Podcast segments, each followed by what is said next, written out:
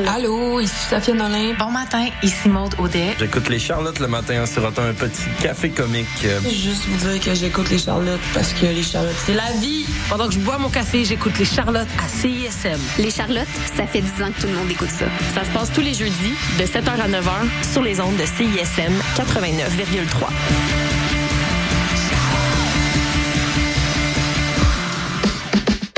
Présenté par SiriusXM, le festival déjanté de musique alternative, le Fuck Off, est de retour pour sa dixième année consécutive.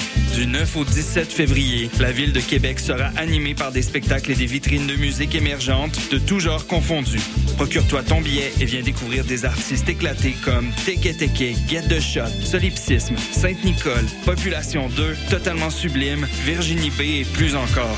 Le Fuck Off, c'est le festival qui réchauffe ton mois de février. Visite le pour plus d'informations.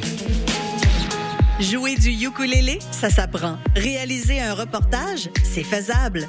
Danser la salsa sans piler sur les pieds de son partenaire, c'est possible. Art visuel, cinéma, communication, création, danse, langue, médias, musique, photographie, théâtre. Pour exprimer votre créativité, inscrivez-vous aux ateliers culturels de l'Université de Montréal sur vieétudiante.umontréal.ca. En prime, profitez d'un 20 de rabais sur votre inscription à un atelier avec le code promo CISM 893. Hey yo, c'est Dope Gang. Dope Gang. Vous êtes à l'écoute de CISM. Let's go. Y'a du lourd dans le caisse, tu veux fuck avec la gang, baby. So be my guest, y'a pas de stress. Moi, il colle et il shot, parce que toi, tu brettes. Tu bouges pas, man. T'es sur la quête. On fout la chienne. Vous écoutez CISM 89.3 FM, La Marge.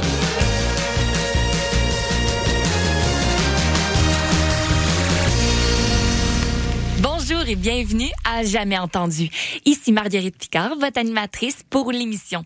J'espère que vous allez bien en ce dimanche midi. Euh, Peut-être que je vous accompagne sur votre heure de lunch ou plutôt lors d'un brunch, vu que c'est dimanche et que la semaine recommence demain. Mais avant de penser à demain, laissez-vous emporter par l'émission Jamais Entendu qui va vous faire découvrir des trucs inédits artistiques qui sont rarement parlés à la radio ou qu'on en parle peut-être un peu moins. Parce qu'on se souvient que Jamais Entendu est là pour offrir une visibilité aux artistes émergents ou à tout terme qui se dit jamais entendu ou presque.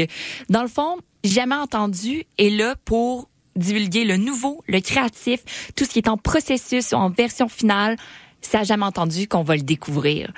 Je profite du début de l'émission pour vous rappeler que si vous avez des projets en cours, des textes, euh, des shows qui s'en viennent, que vous voulez en parler, que vous voulez que j'en parle à l'émission Jamais entendu, n'hésitez pas à m'envoyer un courriel au jamaisentendu.radio à commercial hotmail.com parce qu'on va en parler, je vais pouvoir en dire, on va pouvoir en discuter et surtout le faire découvrir au public. À l'automne passé a eu lieu euh, le Salon du livre de Montréal et c'était un peu la première fois que j'allais de mon plein gré euh, dans un salon du livre. On dirait que j'étais déjà allée dans des salons du livre, mais c'était le temps organisé soit par l'école, soit on m'invitait puis j'y allais avec une gang puis mais c'était jamais un peu ma décision qui était comme ah, je me lève aujourd'hui et je m'en vais au salon du livre. C'était c'était jamais comme arrivé, sauf que l'automne passé, c'est vraiment arrivé et j'étais vraiment excitée d'aller au salon du livre, de rencontrer des auteurs, de rencontrer un peu, de voir aussi les livres euh, euh, physiquement, d'en découvrir, parce que souvent aussi on veut pas en librairie, on les voit, mais c'est pas la même ambiance que dans un salon du livre. Et j'ai découvert euh, par les éditions Ta Mère leur nouveauté. Et là, je cherchais un peu. Et là, il y a un livre qui m'a vraiment interpellée, un par sa couverture et de deux par le nom. C'est La lutte. Et ceux qui me connaissent bien savent que j'ai quand même un grand intérêt par rapport à la lutte. J'ai toujours été fascinée par ce sport qui est un sport un peu spectacle. Moi qui est une grande fan de théâtre, des arts de la scène, la lutte mélangeait le sport et l'art de la scène dans un genre de combat scénique mais dont le spectateur est pas au courant de ce qui va se passer même si tu vas voir plusieurs shows de lutte, tu vas toujours être diverti de A à Z et tu vas jamais savoir un peu à quoi t'attendre. Donc, mon premier livre à vie que je me suis acheté, euh, c'est l'histoire de la lutte par Jacques Rougeau. Et oui, ça a été mon premier investissement littéraire. J'ai été euh, grandement impressionnée à découvrir en fait que la lutte était un spectacle parce que quand j'étais plus jeune, pour moi, la lutte, c'était véritable. C'était vraiment des personnages qui allaient se battre et on, ils ne savaient pas qui allait gagner. Et ce n'était pas stagé pour moi quand la petite Marguerite ne, ne était croyait dur comme fer que c'était réel. Et en lisant en fait l'histoire de la lutte par Jacques Rougeau, j'ai appris que c'était chorégraphié, organisé et que euh, il savait dès le départ qui allait gagner le combat. Ça m'a un peu détruite, mais en même temps j'ai compris. Là, j'ai été encore plus fascinée à découvrir les arrières de la lutte. Mais encore, j'ai découvert qu'il y avait vraiment des écoles de lutte qui se donnaient au Québec afin de former des, des jeunes et de vraiment leur apprendre à bien tomber, à bien chorégraphier leurs trucs et ainsi les amener à la suite de ce cours-là à intégrer des euh, confédérations, excusez-moi, de lutte afin de faire des spectacles et de rentrer un peu plus dans le milieu professionnel, ce qui m'a totalement impressionné. Mais à la suite de ça, je me suis demandé, est-ce que la lutte est considérée comme un sport? Ou un art? Puis, c'est un peu le grand débat euh, en ce moment euh, concernant la lutte. Mais en ce moment, je dis, je pense que ça a toujours été le grand débat de la lutte. Est-ce que c'est un sport? Est-ce que c'est un art? Est-ce que c'est considéré comme un spectacle ou euh, comme des athlètes? Puis quand je dis athlète, je veux dire, est-ce que quand tu vas voir de la lutte, est-ce que tu vas voir un spectacle comme tu irais au théâtre ou est-ce que tu vas voir un match de lutte comme si tu irais voir un match des Canadiens, mettons? J'ai réussi à avoir une réponse qui me satisfaisait grâce à la série documentaire qui a été diffusée par Historia, qui en fait retrace les coulisses de la lutte professionnelle au Québec. Si vous êtes des fans de lutte, je vous recommande cette série documentaire. Si vous ne l'avez pas déjà écouté, c'est à faire. Honnêtement, on en découvre plus que jamais sur les coulisses, dans le fond, de la lutte québécoise, ce qui est quand même intéressant parce qu'on redécouvre nos euh, grands lutteurs québécois euh, de A à Z. Mais surtout, c'est des épisodes de 30 minutes qui recouvrent, chaque épisode recouvre en fait un thème associé à la lutte. Et directement à partir du premier épisode, on répond à la question, est-ce que la lutte est un sport ou est un art? Et selon Louis Asselin, ça se situerait en fait entre les deux. Louis Asselin dit qu'il hum, pense que c'est un art plus qu'un sport, mais qu'un art qui est multidisciplinaire et qui a de très grandes composantes athlétiques, sportives. Parce que les hommes et les femmes qui font de la lutte professionnelle sont autant des athlètes que des acteurs et actrices. Alors, pour déterminer en fait le terme qu'on devrait utiliser en décrivant la lutte, c'est Marco Estrada qui a déterminé le terme et c'est en fait un Sparte qui inclut en fait, c'est une fusion entre sport et art, le Sparte. Donc voici le terme à utiliser quand on parle de la lutte.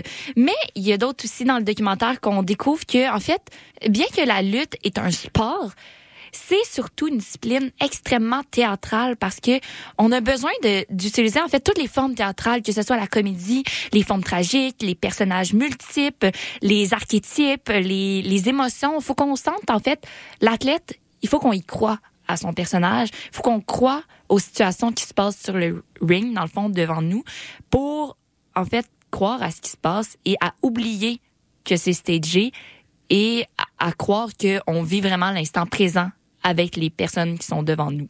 En somme, je trouve que la lutte, c'est une discipline artistique qui est quand même assez pas qui passe sous le radar, mais on en parle quand même assez moins euh, dans les journaux, dans les euh, à la télé, à la radio. Je trouve que c'est un art qu'on diffuse pas assez. Il y a plein de spectacles. J'ai fait juste une recherche rapidement pour voir c'est où qu'il y avait des galas de lutte ou qu'on pouvait en voir. Et honnêtement, il en sort Je vous invite à aller voir s'il y en a un qui se passe dans votre ville ou village proche de chez vous.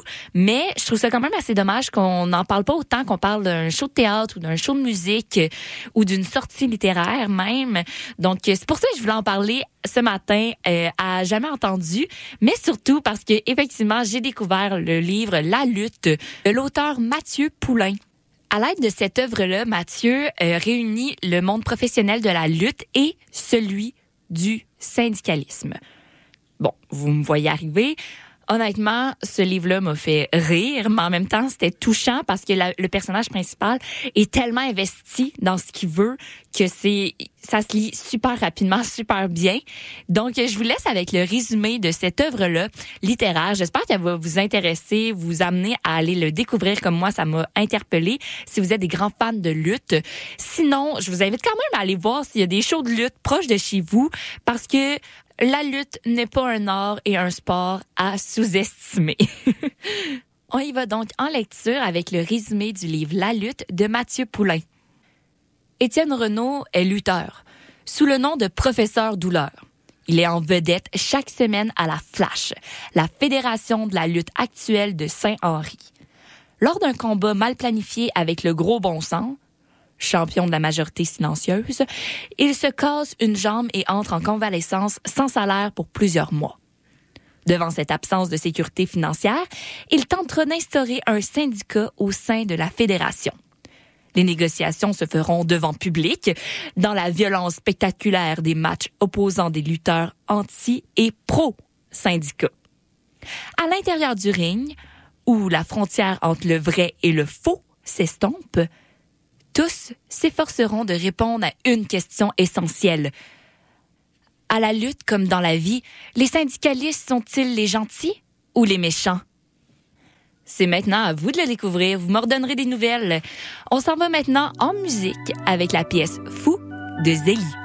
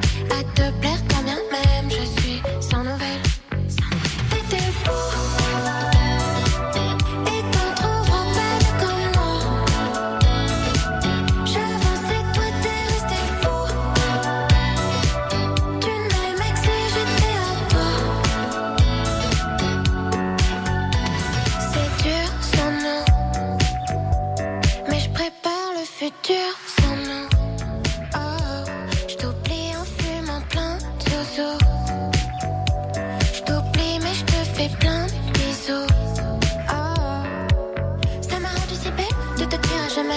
Tu n'as pas mon level, pourquoi je vais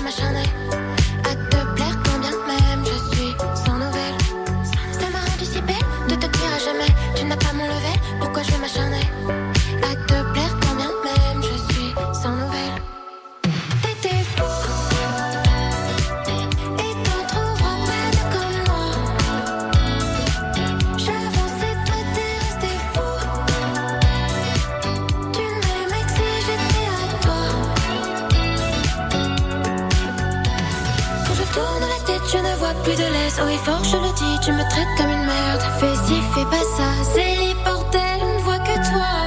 Quand je tourne la tête, je ne vois plus de. Oh, et fort, je le dis, tu me traites comme une merde.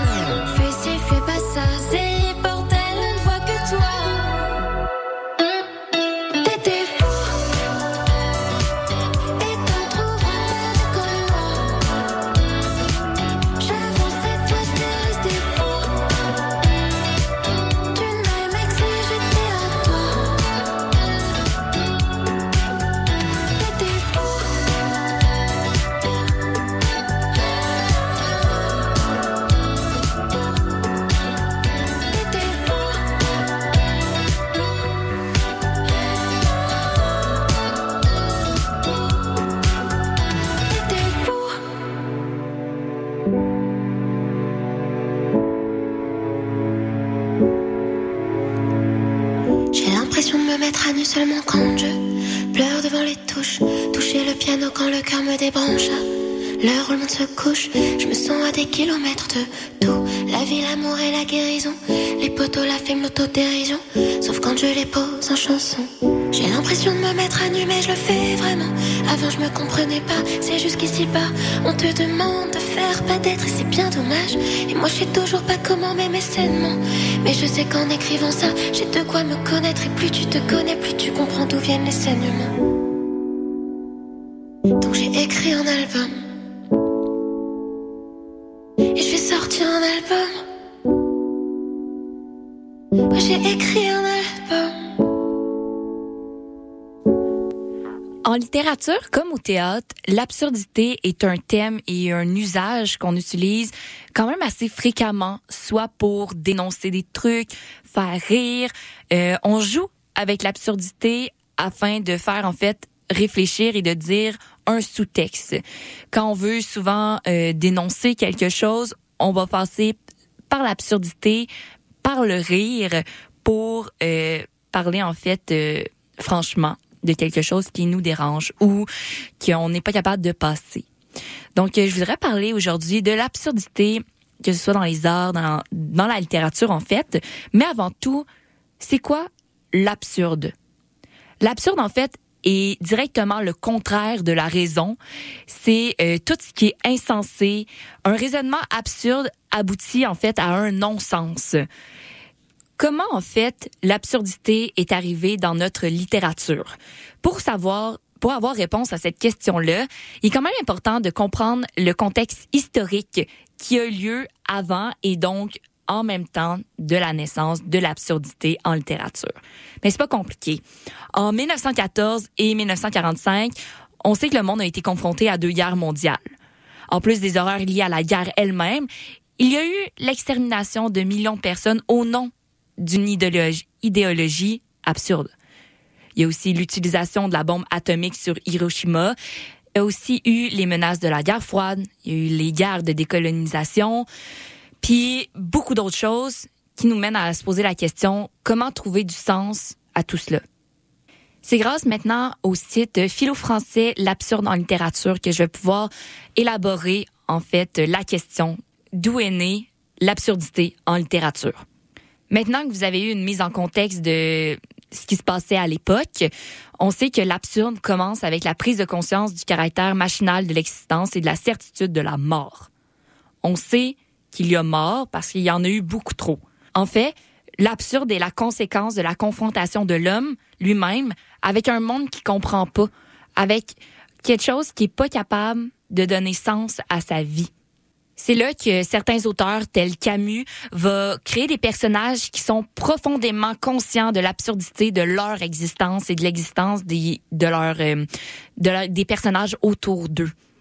Ensuite, bien évidemment, il y a Ionesco qui va écrire du théâtre, qui va écrire euh, des idées, en fait, des idées de répétition, de boucles absurdes, parce que dans le fond, là, ces pièces vont commencer comme elles vont terminer, afin de recréer un peu une, une bulle d'incompréhension, mais de, de compréhension de l'incompréhension, si on veut.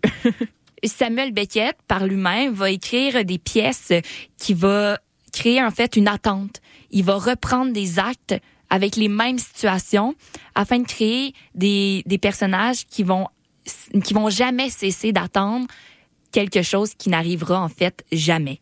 Cette écriture absurde va arriver en littérature et donc va créer une rupture totale par rapport au genre plus classique qui a été établi à l'époque, créant ainsi autant un bouleversement humain qu'un bouleversement littéraire.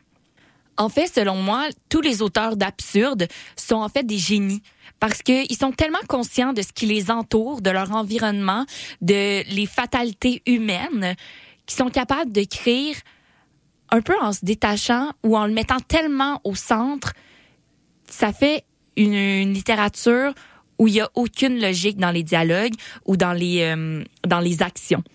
Il faut quand même être fort pour créer un univers, une ambiance où le langage n'a pas logique, ou il n'y a pas de logique dans la pensée de, ces, de ce monde-là. Faut, faut être capable, il faut tellement être conscient de ce qui se passe pour être capable de l'effacer, en fait. En somme, le but ultime de l'absurdité, c'est d'avoir une volonté de dresser un tableau de la condition humaine dans sa dimension absurde. Mais le tout sans démontrer que c'est absurde, c'est seulement de le mettre en scène, puis c'est le spectateur qui revient à devoir le comprendre. En tout cas, je trouve ça fascinant. Et pourquoi je vous parle de tout ça, en fait, c'est pas compliqué. J'ai reçu un texte qui est, selon moi, dans une absurdité totale, mais tellement un génie en arrière de tout ça, qu'il fallait que je vous, je vous le présente, à jamais entendu.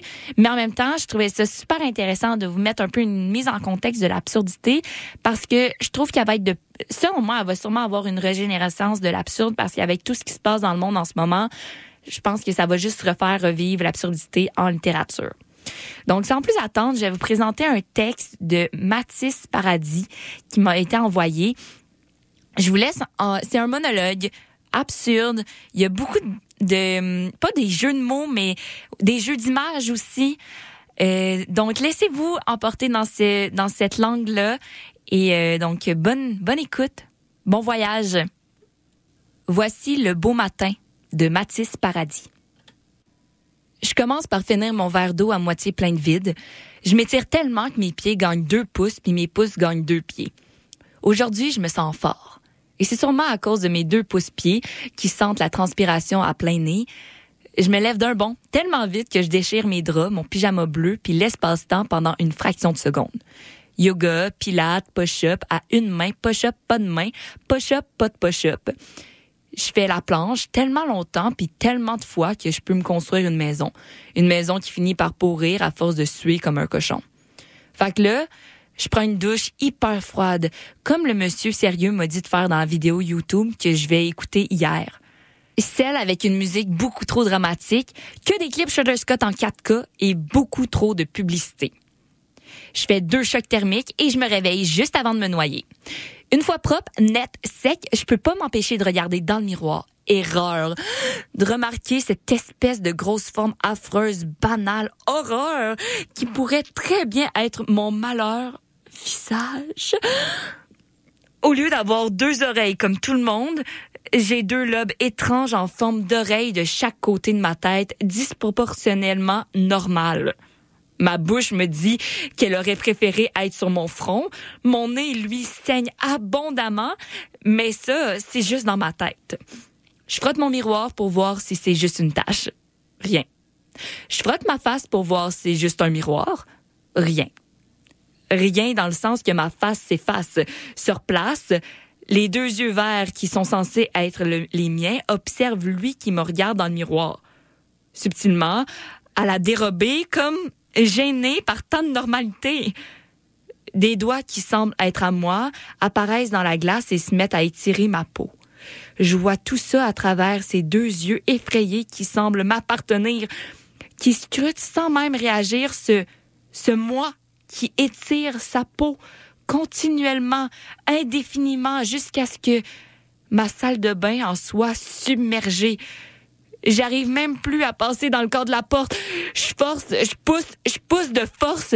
Puis finalement, j'arrive à sortir en un schlack assourdissant. Je laisse tout mon excès de peau derrière moi. Le ménage peut attendre. Je consomme mon chandail et j'enfile mon déjeuner en vitesse, aussi vite qu'une grosse limace molle avec un minimum de Red Bull dans son système.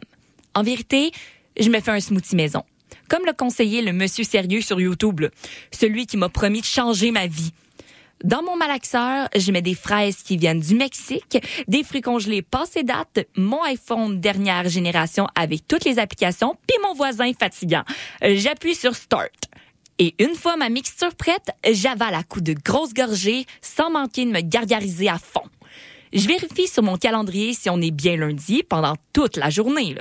Ma montre multifonction qui donne l'heure, les minutes et les secondes, tout ça en même temps, sonne quatre fois très bruyamment pour me dire qu'il n'y a pas de stress et que je peux donc prendre mon temps. Euh, je pars de chez moi en paniquant, sans manquer de cogner mes antennes de grosses limaces molles sur le haut du cadrage de porte. Je mets mes clés dans une de mes poches de pantalon pour éviter de perdre mes clés. Je prends une photo de mon appartement pour éviter de perdre mon appartement. Je fais un selfie raté de ma face manquée sur un fond de quartier défavorisé pour éviter d'oublier qui je suis et d'où je viens.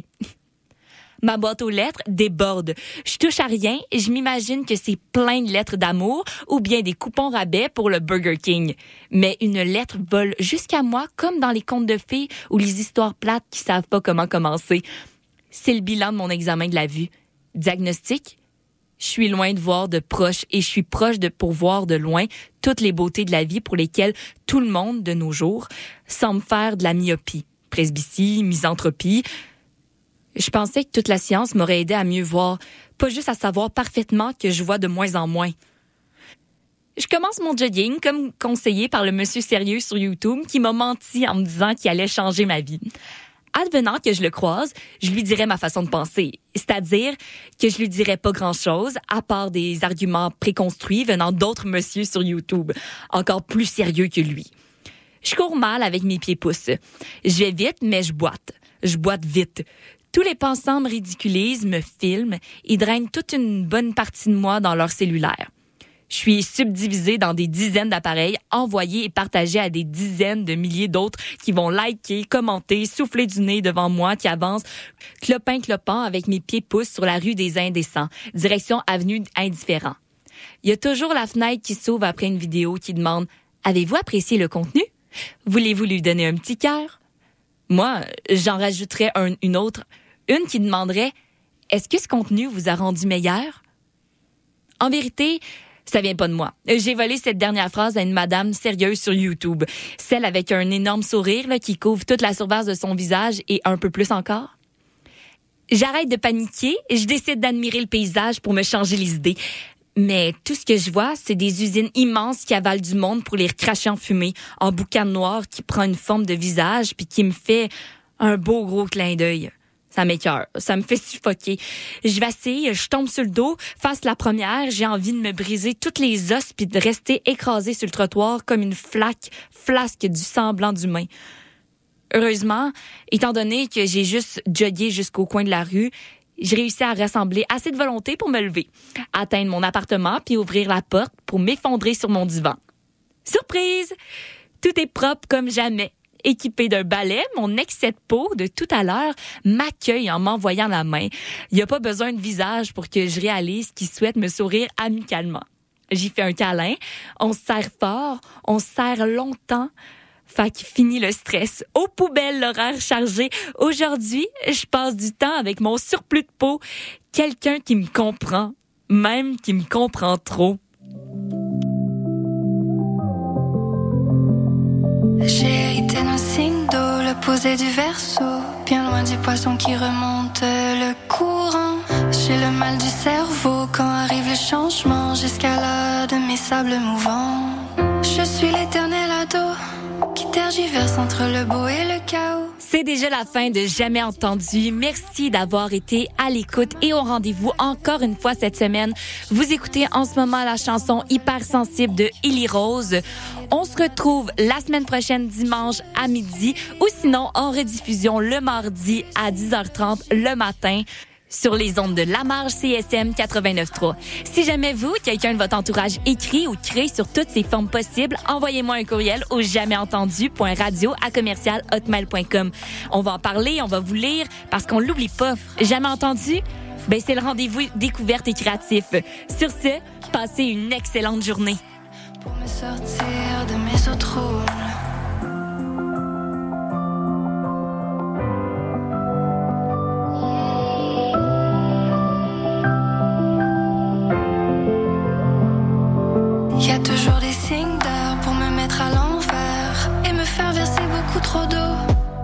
Pleurer comme ma première chute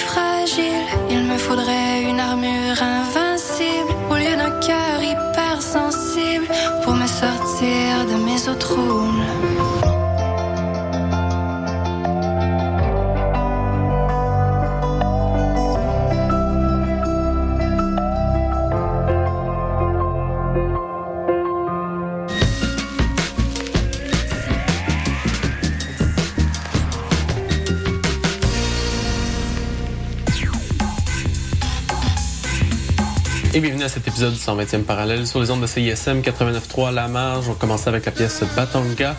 On continue comme ça avec euh, les rythmes du monde, notamment avec une pièce par Gilberto Gil et également un edit par Nick Leon de la pièce Kurame.